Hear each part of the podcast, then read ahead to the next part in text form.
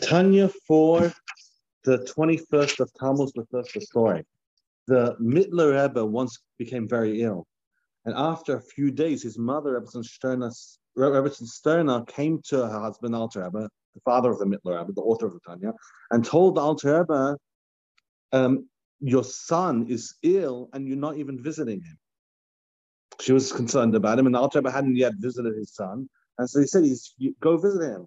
So Alter Rebbe went to, the, to his son, and he said, how come you don't have any mercy on your mother? The explanation is coming. And the Mittler Rebbe had barely any, any energy, but he said, he asked when. And the, con- the context of the story was, he had heard a mimer from the Alter Rebbe, but he hadn't yet heard the answer for the, the explanation of the mimer. And he was waiting, and while he was waiting, the, the disappointment of not understanding the Chassidus was, was affecting his health. And so the Alter Rebbe knew the reason why the Mittler Rebbe wasn't feeling well, so there was no reason to visit him.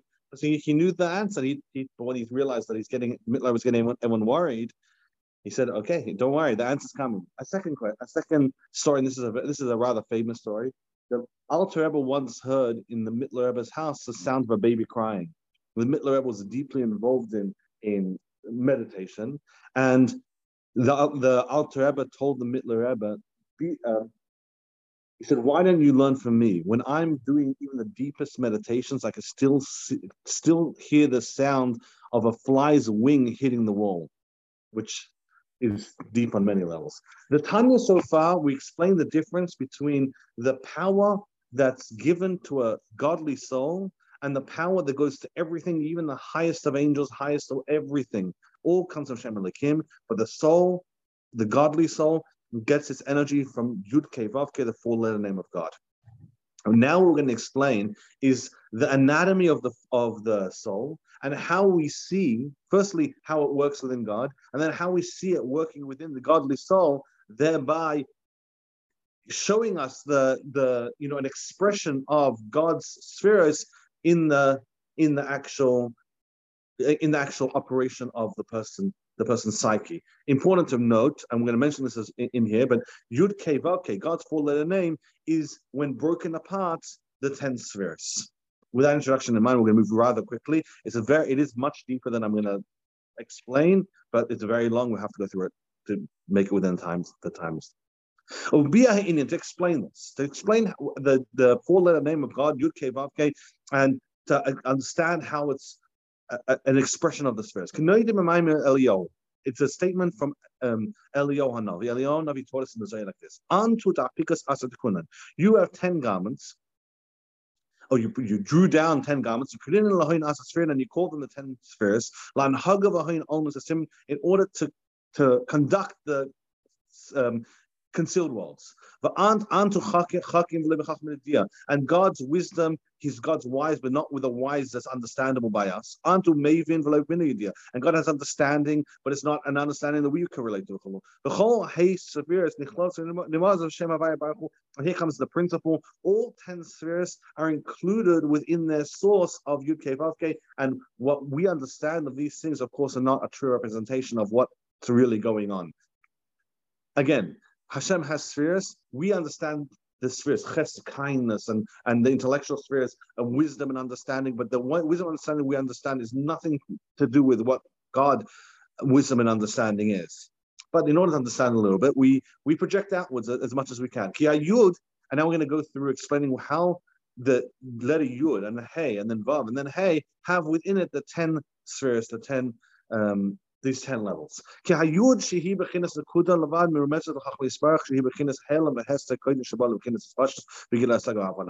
Chachma represents a flash of inspiration, a flash of wisdom, let's call it. It has no shape. It's a person saying, I know how to build a rocket. And you ask him how, and he says, I have no idea, because it hasn't yet been expanded. And what does that represent? It represents a dot. The altar has brackets. If you notice that in the script in the Torah, the way Yud is um, um, written, it's not just a little line or a little dot. It actually has a little, it has a little bit of space in it. There's a, like a kind of dot with like a, a pointy, sharp thing pointing upwards. That represents Keser, that represents Ratzon. Ratzon, Will is higher than wisdom. Don't know the, the, the the, the time to explain it.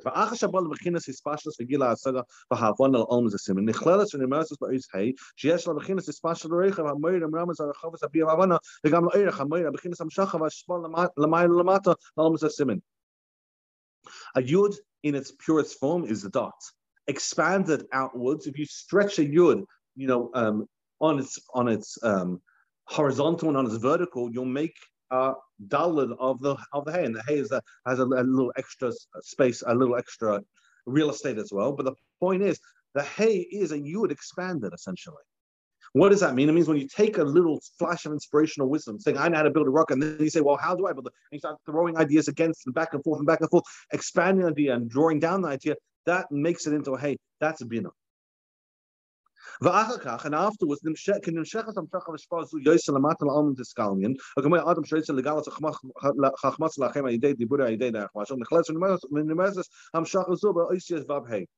Now, the wisdom is only going inside inside a person's brain. No one yet can open up a person's a person's brain and say, "Well, now I understand how the person uh, works and operates." No, it's all within the person. It's hidden within the person. The person wants to reveal it.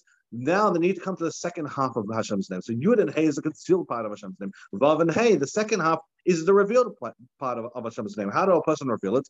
Step number one, it comes into an emotional spectrum. And, and which is Vav and Hey.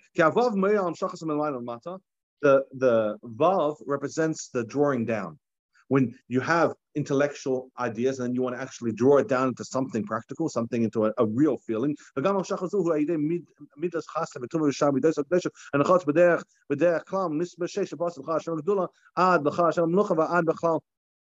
The the person has intellectual um, feeling about it. He wants to be, he understands how to build a rocket, and then he um, thinks intellectually on how to actually build it. And then he says, Well, now I want to actually feel the emotions of the actual building. It comes into actual practical. It says, well, now I need to feel emotions about this rocket, whether it's fear of, of the rocket blowing up or love towards the project or an expansion of, of, of ex- being able to explain it downwards to someone else and breaking down the idea in his own head in order to bring it to the other person. Whatever the whatever the ramifications of the wisdom are, that's the Vav. The Vav is drawing down that wisdom into actual practical, into actual practical applications. The Vav represents six of the emotional spectrums. Chesed, Gevurah, Tiferes, Netzach, Yisoid, but not Malchus. Malchus is not included within it. Ki midas Malchus Yisparach Niklas B'Shem Dvar Hashem, K'mosh Chos Vasher Dvar Melech Shilton. Malchus represents speech, which is the, the final hay. And as you notice, there's two hays. The first hay represents the expansion of intelligence within the person's brain in a private, in a hidden way, let's call it, drawing out the yud, of flash of inspirational wisdom. I'm, i apologize for going very quickly through this. The second hair represents speech, and speech has five locations of where speech actually um, comes from. Hey is Malchus, speech is kingship, the final of the spheres, and kipanimi so who are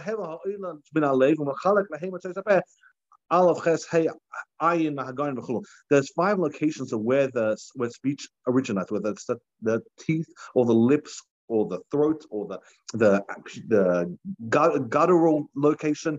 All the different locations the five different locations represent different um, interruptions of the pure sound as we're going to say in, in a in a moment and make actual speech. The 22 letters could all be divided into five different categories. And another way where you see that hey represents speech is hey Hey is also the most pure sound. When you have a burr, all it really is is a hey, but interrupted by the lips movement against each other. If you have sh, you have the teeth and the tongue operating and modifying the pure sound of the hey. So if you want to talk about speech, really, if you want to get to the crux of it, hey, the letter hey, her, is actually the purest of the sounds. Again, hey, are the last yud, hey, and then a vav, and then a hey, the final hey represents speech. Now we just use the 10 spheres and we broke them in and down into Hashem's name, Yud, Hey, and then above and Hey. Now, what are we essentially doing? We're projecting ourselves and our own understanding of, of what anything in life is wisdom and knowledge and, and emotional spectrum and speech and action and all that. We project it onto God, and God, of course, is beyond that in every capability. When we can't just say, well, God is like us. God is not us at the slightest. Nonetheless, in order for us to understand anything, we have to talk in human language. God does not have human form. We can't say God spoke. It makes no sense. in a real way. We use it in the Torah for us to understand. The Torah speaks in the language of men for us to understand as much as we can. But of course, we need to always remember it's not actually speech like our speech, and it's nothing we can even understand. God's wisdom, as we said in Eliyahu Navi, said in Isaiah, God's understanding is not like our understanding. בשגם, שגם דבר השם החף בייס אויסם מחלקה בהי חלקה חלקה מצייס והם נברא כל יישום כמו שספוי בקוטע המים חלק בייס פרק י"א וביע עניין אויס יסכל.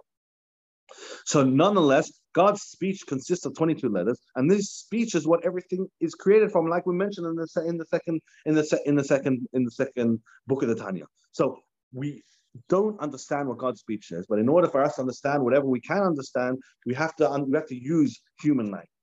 That's as all of this applies within God. Now, how does this all apply within ourselves? Because remember, we're trying to explain how the godly soul comes from Yud Kei Vav comes from Hashem's name. Okay, so how do we see in the godly soul in our own behavior this type of um, um, Yud, Yud Hey and then Vav Hey relationship? So too, with millions and billions of degrees distant, unlimited distance in the human in the, in the soul of a human.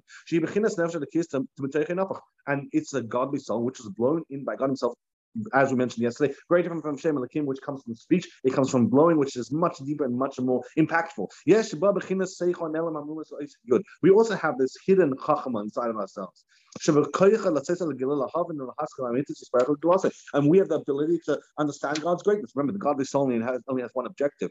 Its objective is to connect to God. As we mentioned in the first book of the Tanya, the godly soul is just a tool, a, a, a, a passion, passionate tool that just wants to connect to God. So how does it connect to God? It thinks about God. And because it's a godly soul and its only operation is to come closer to God, it wants to think about God in a chachma level in, uh, based on its capabilities and, and its abilities.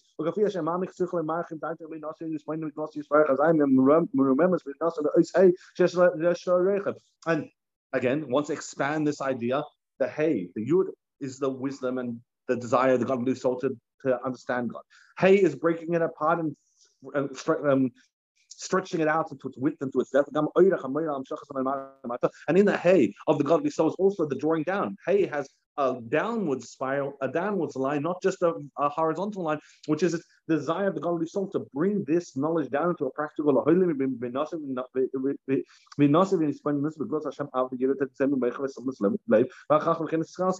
The, the godly, says, godly soul has an objective connected to God. It says, I need to understand an idea, and it's not just enough for me to understand, I need to bring it down into love and fear. Love and fear is still concealed and hidden within a person. You don't look at it and say, well, he has love and fear, unless he expresses it. But if he could have love and fear and you have no idea because it's hidden.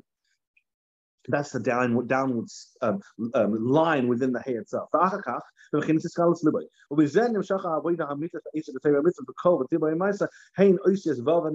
And that's when a person says, okay, now I want to make it a revealed one. Now I actually want to behave my life, says the godly soul within the person. In the Vav the final two letters of the person of the God's name, where a person says, I want to reveal this godly energy, I want to express it, and he wants to do things about it. He wants to talk about um, um, Torah. He wants to do mitzvahs Torah. V'gam ispoinus al havin al haskel.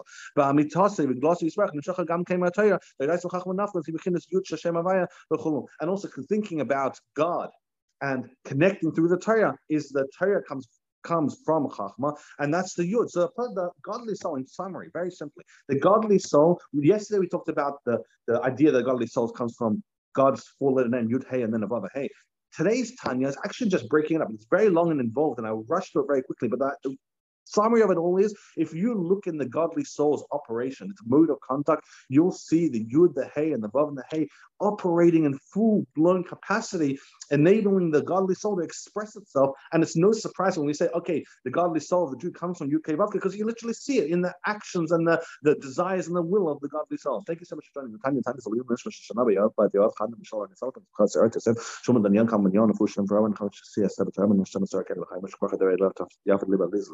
Khan, Mishal, and else needs for Shlem. Have a wonderful and very successful day, and thank you so much for joining.